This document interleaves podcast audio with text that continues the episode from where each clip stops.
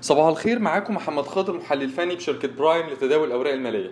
هنبدأ الملخص الفني. الصباحي اليوم الخميس الموافق 28 يوليو 2022 هنتكلم عن مؤشر EGX 30 ومؤشر EGX 70 وسهمين هما المجموعة المالية هيرمس وأودن للاستثمارات المالية. بالنسبة للجزء الأول من اجتماعنا الصباحي واللي هنتكلم فيه عن مؤشر EGX 30 مؤشر EGX 30 جلسة امبارح واجه أو ظهرت أو أو عاودت بعض ضغوط البيع للظهور مرة أخرى حوالين مستويات المقاومة ما بين 9450 ل 9500 إحنا شايفين إن كسرة مؤشر EGX 30 لمستوى الدعم السنوي عند 9237 هتدفع المؤشر لاستهداف مستوى ال 9000 نقطة.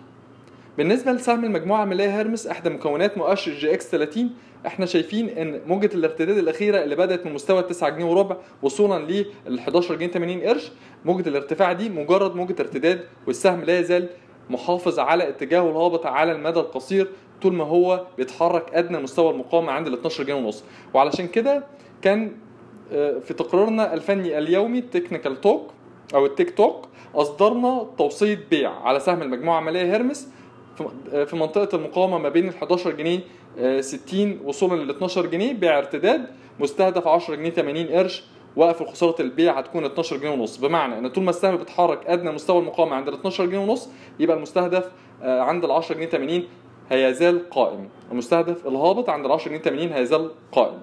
بالنسبة للجزء الثاني من اجتماعنا الصباحي ونتكلم فيه عن مؤشر EGX 70 مؤشر EGX 70 جلسة امبارح هي كانت أول جلسة انخفاض في مؤشر EGX 70 بعد 11 جلسة ارتفاع متتالي. إحنا ميالين أكتر إن مؤشر EGX 70 يعيد تجربة مستوى الدعم عند 1785 اللي بتمثل متوسط متحرك الاسي ال 50 يوم. بنأكد برضو إن تباين أداء مكونات مؤشر EGX 70 هتخلينا نتعامل بش... مع كل سهم بشكل منفصل. على سبيل المثال سهم أودن للاستثمارات المالية امبارح نجح في إن هو يكسر مستوى مقاومة مهم عند ال 95 قرش وهو إحدى مكونات مؤشر EGX 70 فده ممكن يدفعه لاستمرار موجة الارتداد لمستويات المقاومة عند الجنيه 10 لجنيه 20 فإحنا برضو بنقول إن ده إحدى مكونات مؤشر EGX 70 ممكن جلسة النهارده يواصل الارتفاع على غرار اللي إحنا متوقعينه في مؤشر EGX 70 اللي إحنا متوقعين إن هو يعيد تجربة مستوى الدعم عند 1785 شكرا.